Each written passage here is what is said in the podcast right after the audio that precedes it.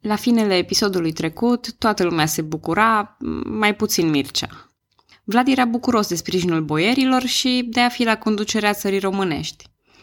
Turcii erau mulțumiți că domnul Valahiei nu mai e ghimpele în coastă care s-a dovedit a fi Mircea la rovine. Ștefan I, domnul Moldovei, era fericit că avea influența asupra politicii din Valahia și că a reușit cumva să-i împace și pe turci și pe polonezi. Păi și prietenul lui Mircea, regele maghiar? Oricât de prieten ar fi fost cu Mircea, iată că Sigismund îi propune o alianță și lui Vlad. Probabil pentru că deja pierduse numărul la câte capete juca, Vlad refuză. Bună, numele meu este Călina și în acest episod din podcastul Istoria României vorbesc despre un vechi proverb românesc. Nu mor caii când vor câinii. În 1395, Mircea probabil își freca mâinile și bătea la pas fiecare odaie în care intra. El era însoțit de boierii fideli lui și de o mică armată, dar încă nu se arătase momentul potrivit pentru a-și recăpăta poziția. Vara lui 1396 întrerupe această stare de continuă așteptare. Sigismund își luase câteva atribuții noi și, printre ele, era și organizarea unei cruciade prin care să pună capăt Imperiului Turc. Planul era foarte ambițios. Nu râdeți că voi știți finalul. Dar el nu știa. Cavalerii veneau din cele mai puternice țări vestice. Erau germani, burgunzi, maghiari, croați, venețieni, genovezi, navarezi, castilieni, aragonezi, Estul era bine reprezentat de polonezi și bizantini și mai apar pe lista de combatanți și ordinile cavalerilor teutoni și ospitalieri. În tabăra cruciaților se înscriu trupele transilvane, dar și un contingent de oameni aflați sub comanda lui Mircea. Păi bun, și erau de toate națiunile și mândri și frumoși și ce vreți voi, dar câți, câți erau? Și asta e greu de stabilit. În estimările mai vechi e destul de amuzant pentru că un nobil bavarez spune că se luptau 16.000 de cruciați contra 200.000 de turci – iar un istoric contemporan turc ne spune altfel, că erau 130.000 de cruciați la 60.000 de otomani. Vedeți, contează mult cine prezintă istoria. Ei, istoricii moderni merg pe 15-20.000 de oameni de fiecare parte și un raport destul de echilibrat al forțelor. Cruciații trec Dunărea pe la Orșova. A trece Dunărea pe pod de vase a durat în acest caz 8 zile. Ajunși în Bulgaria, dau de vasalul otomanilor și vechiul nostru prieten Ivan Srațimir. El, bineînțeles că s-a predat ușor, alăturându-se expediției. Cu siguranță nu a vrut să lupte de partea lui Bayazid, în fața unei forțe atât de mari. Și apoi voia să-și recapete independența, iar cruciații îi puteau da asta. Nu? Ei, păi, voi deja știți finalul. Dar el nu știa. Soldații turci din garnizoanele de la Vidin au fost măcelăriți, ceea ce le-a dat francezilor încredere că turcii efectiv nu le pot ține piept. Pentru a-și dovedi astfel eroismul și bărbăția, francezii este sub comanda lui Sigismund și fac un marș forțat de 75 de kilometri până la cetatea Rahova, unde pe cont propriu îi angrenează în luptă pe turci. Pe când ajunge și Sigismund, contingentul francez reușise să treacă podul de peste șanțul de apărare, dar nu reușeau să mai înainteze. Cu ajutorul restului de cruciații ajung până la ziduri, dar trebuie să se retragă la venirea nopții. Ei, dimineața, locuitorii din Rahova au o revelație și se predau lui Sigismund, având promisiunea că nu vor fi uciși sau jefuiți, așa că francezii ucid și jefuiesc. Ei susțin că au luat cetatea prin forță armată, înainte ca ei să se predea maghiarilor. Un asemenea gest, după cum vă puteți imagina, nu e tocmai sănătos. Dar aceasta avea să fie light motivul acestei cruciade. Aroganță, individualism și, efectiv, infamie din partea bunilor creștini cruciați. Înaintând pe marginea Dunării, ei mai asediază câteva forturi. Dintr-unul din ele scapă mesageri care îi duc lui Baiazid veștile despre armata crociată. Într-un final ajung la Nicopole.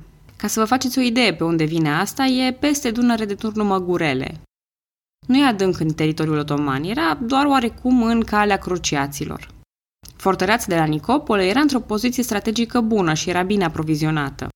Doan Bey, comandantul fortăreței, era încrezător că Bayazid va trimite în curând trupe în ajutorul lui, așa că era pregătit să facă față unui lung asediu.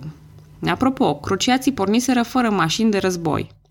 Dar cavalerul francez Bucico, păstrându-și optimismul, spunea că e, nu asta contează, că dacă soldații au curaj, ajung și scările. N-au ajuns. Dar ei credeau că Nicopol e doar un preludiu pentru Constantinopol și petreceau indolenți zilele, așteptând să se predea cei din cetate. În letargia generală, ei spuneau că Bayazid nu are cum să ajungă înainte ca cetatea să cadă. Acum, sper că nu ați uitat că vorbim despre Bayazid Fulgerul, iar el era chiar pe drum și nu pierdea deloc timpul. Sigismund a dispus atunci o recunoaștere la 75 de kilometri la sud, în zona Târnovo, unde într-adevăr se zăresc turcii venind. Unii dintre francezi reacționează urât că Sigismund vrea să le strice moralul.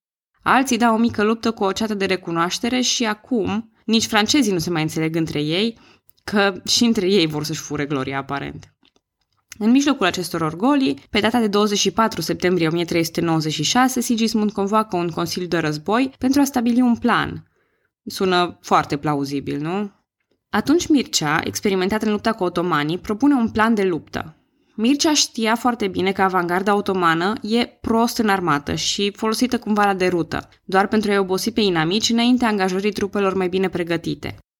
Așa că el a propus ca infanteriștii valahi să se angajeze în luptă cu această carne de tun a turcilor. Sigismund, care își dorea din tot sufletul o reușită, i-a susținut argumentul spunând că infanteria turcă nici măcar nu merită atenția cavalerilor nobili francezi. Uite, cu valahi în prima linie, cavalerii francezi vor putea să se bată cu trupele turcești mai rafinate. Și în acest timp, maghiarii și restul aliaților se vor asigura că spahii, cavaleria turcească, nu vor lua prin învăluire flancurile. Bineînțeles că francezii nu au acceptat așa ceva, fiind o dezonoare absolută pentru ei să urmeze în luptă unor pedestrași amărâți. Practic, în căutarea eroismului, francezii își iau jucăriile și pleacă, refuzând să se supună unei tactici centralizate. Iar Sigismund rămâne să-și facă planurile de luptă cu ceilalți cruciați separat. În doar câteva ore se dă alarma că Bayazid și armata lui vor ajunge în șase ore – în acest moment, ci că din lipsă de gărzi, prizonierii luați la Rahova sunt măcelăriți de cruciați. Chiar și cronicile vremii denumesc asta un barbarism, iar cronicarii erau destul de obișnuiți cu multe barbarisme. Aproape o mie de oameni își pierd viața în cel mai necavaleresc gest al cavalerilor cruciați. A doua zi dimineață, Sigismund îi roagă pe francezi să nu intre în luptă până când nu vin măcar înapoi scoadele lui cu informații despre numărul și poziționarea inamicilor. Dar nici asta nu le cade prea bine francezilor care îl acuză pe Sigismund din nou că vrea doar gloria și comanda luptei. Mai trebuie spus că francezii avansează spre otomanii care coborau de pe un deal, având avantajul unei poziții înalte, ca Obi-Wan asupra lui Anakin. Într-adevăr, cavaleria franceză trece ușor prin pedestrașii otomani neantrenați, dar dau apoi de ieniceri, unde e cu totul altă poveste. Ienicerii au folosit eficient sulițele împotriva cailor, după care s-au retras în spatele propriei cavalerii de spahii. Echipamentul ușor le-a permis să se retragă fără probleme la vârful dealului. Unii cavaleri francezi au vrut acum să aștepte susținerea lui Sigismund, dar cei mai tineri au cerut să continue în sus pe deal, crezând că deja au învins aproape toată armata otomană. Repet, pentru că au pornit atât de rapid, ei nu știau că grosul armatei turcești aștepta chiar în vârf. Mulți dintre francezi erau deja pe jos, după rândurile de sulițe pe care le-au întâlnit călare. Și imaginați-vă să fiți un cavaler francez în armură completă, fără cal, și să urcați un deal, ca în vârful dealului să vă întâlniți cu un contingent de cavalerie odihnit și gata de luptă. Acum imaginați-vă contraatacul turcilor – sunând din trompete și din tobe și strigând din toți rărunchii Allahu Akbar. Păi bineînțeles că unii au fugit înapoi înspre vale. Cei care au rămas dintre francezi au fost copleșiți efectiv de forțele otomane și s-au predat după luarea ca prizonieri a unuia dintre marii nobili. Între timp, la poalele dealului, spahii coborâseră pe flancuri. Transilvanii și valahii abandonează lupta în fața potopului de otomani. Maghiarii, germanii și ostașii din Rodos luptă ca să nu fie încercuiți, iar încleștarea e foarte sângeroasă. Mai mult, apare acum de partea otomanilor un nou contingent de cavalerie odihnită, grație lui Ștefan Lazarevici, cumnatul sârb al lui Bayazid. Copleșită, armata lui Sigismund se predă. Sigismund însuși scapă pe Dunăre într-o barcă pescărească, dar mulți nu au norocul lui și se neacă încercând să treacă Dunărea în not. După bătălie, Bayazid găsește dovezile masacrului celor o mie de prizonieri de la Rahova. Înfuriat, alege să se răzbune printr-un măcel al prizonierilor francezi. Dintre ei îi alege atent pe nobilii care puteau fi răscumpărați, dar pe ceilalți îi condamnă la execuție. Nobilii selectați au fost obligați să asiste la decapitările și dezmembrările ostașilor lor. Aceasta ține de dimineață și până la amează, ajungând să se ucidă înspre 3000 de prizonieri. La acel moment, Bayazid consideră că s-a răzbunat destul. Europenii se potolesc și opresc cruciadele pentru o vreme. Era momentul lui Bayazid. Ivan Srațimir a fost capturat și executat la Bursa, sfârșind orice ambiție de revenire a bulgarilor de sub săpânirea otomană. Oamenii lui de încredere din zona Vidinului sunt înlocuiți de spahii, cetățile bulgare folosite ca puncte de plecare pentru trupe otomane, și averile confiscate de la boieri fără nicio altă discuție.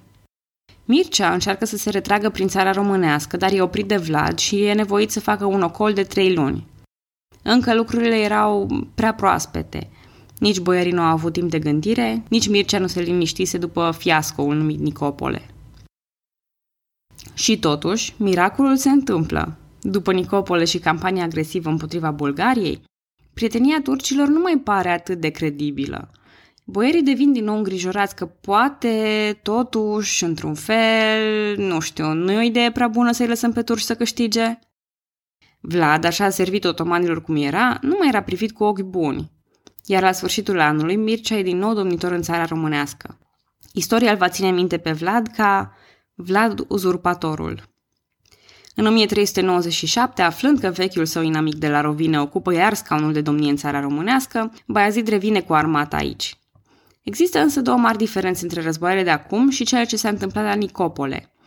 Prima diferență evidentă e rezultatul. Valahii lui Mircea reușesc să învingă armata otomană și să-și păstreze independența. Din păcate, cealaltă mare diferență se leagă de documentare. Nu știm unde și cum au decurs luptele, nefiind de același interes din partea cronicarilor. Însă cunoaștem un mic detaliu, și anume că Mircea preia acum cetatea Turnu și o organizează cu o garnizoană de valahi. În 1401, o altă expediție otomană, în retragere după o incursiune de jaf în sudul Transilvaniei și din țara românească, e înfrântă la Dobrogea, tot de către Mircea. Puterea și importanța geopolitică a țării românești crește după ce ea și-a dovedit încă o dată experiența și capacitatea de luptă împotriva otomanilor. Istoricul german Johannes Leonclavius nota în studiile sale asupra otomanilor, realizate după aproximativ 100 de ani de la desfășurarea evenimentelor, că opinia turcilor e următoarea. Mircea, dintre creștini, e principele cel mai puternic și mai viteaz. În perioada în care urmează, Mircea ia o mulțime de măsuri utile și înțelepte pentru a organiza pe plan intern țara românească. Dar despre măsurile interne vreau să vorbesc în episodul următor, atunci când voi povesti câte puțin și despre viața valahilor sub Mircea. Cert este că domnitorul nu se poate limita doar la măsuri de întărire pe plan intern, nici nu poate să se resemneze cu ideea că turcii pur și simplu vin la jaf când doresc, iar el trebuie să-i respingă. Așa că revine asupra relațiilor internaționale și în curând va trece în ofensivă. În 1402, Mircea leagă din nou tratatul de alianță cu Polonia și, alături de trupele moldovenești, cucerește cetatea Chilia. În 1404, o parte a Dobrogei și cetatea Silistra. În multe din aceste locuri era privit ca un eliberator de sub turci, iar localnicii se bucură de o mare autonomie.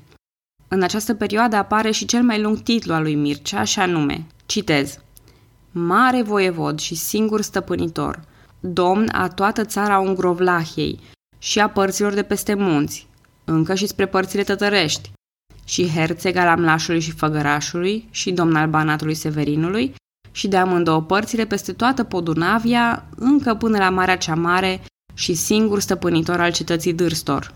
Am încheiat citatul.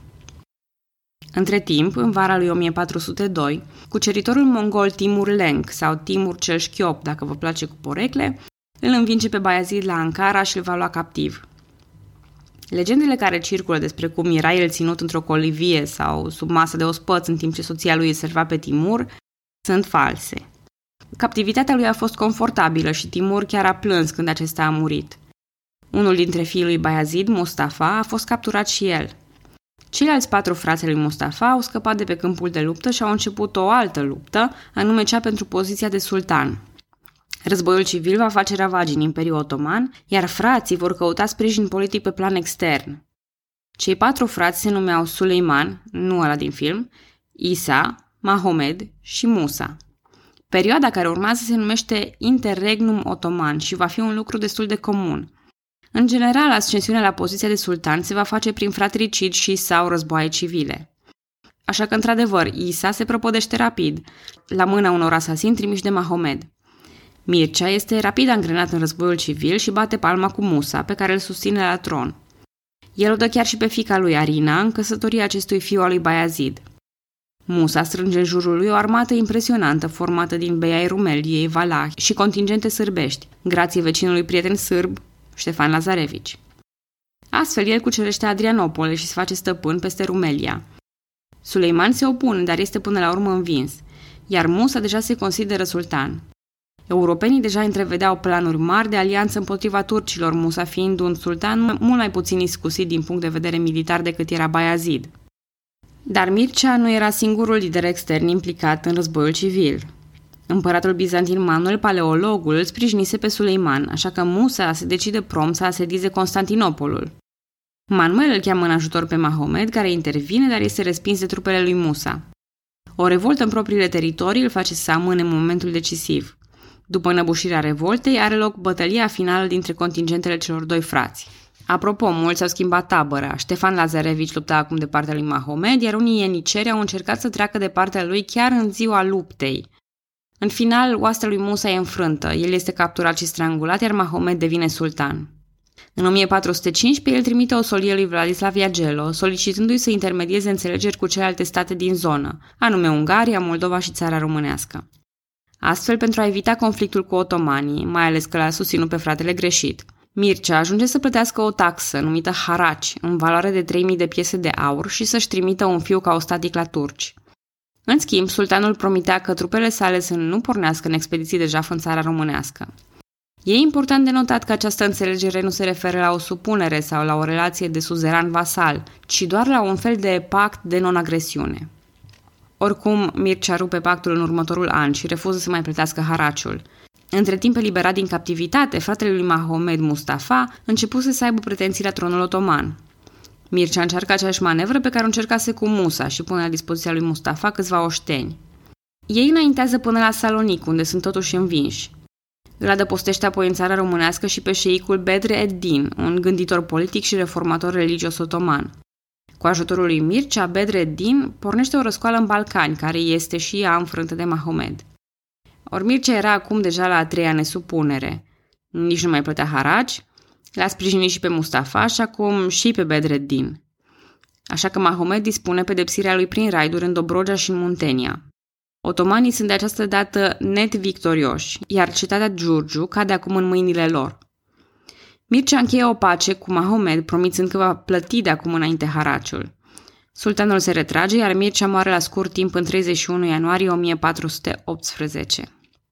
Cronicarii spun că a dus o, citez, viață liberală, așa că au rămas în urma lui Mircea mulți copii naturali. Fiul lui, Mihail, asociat la domnie încă din 1408, îi urmează la domnie. Dar bineînțeles că după moartea lui Mihail, toți acești fii al lui Mircea vor începe să se lupte pentru tron, în afară de mulți copii, Mircea cel bătrân a lăsat moștenire o țară românească puternică și bine consolidată, cu mecanisme interne și externe bine puse la punct. Lui Mircea i s-au dedicat opere literare, perioada lui a fost intens studiată de istorici, iar figura lui a rămas ca simbol al independenței și al luptei antiotomane. Mircea a fost un bun negociator, un bun strateg și un diplomat abil. Merită ținut minte și nu doar pentru bătălia de la Rovine, pentru toate eforturile lui. Dar încă nu-l îngropăm, pentru că în episodul următor vorbim despre schimbările interne pe care le-a adus țării românești. Sigur, relațiile internaționale și luptele antiotomane au adus cel mai mult prestigiu, dar istoria e compusă din mai mult. Mult mai mult. Pe data viitoare!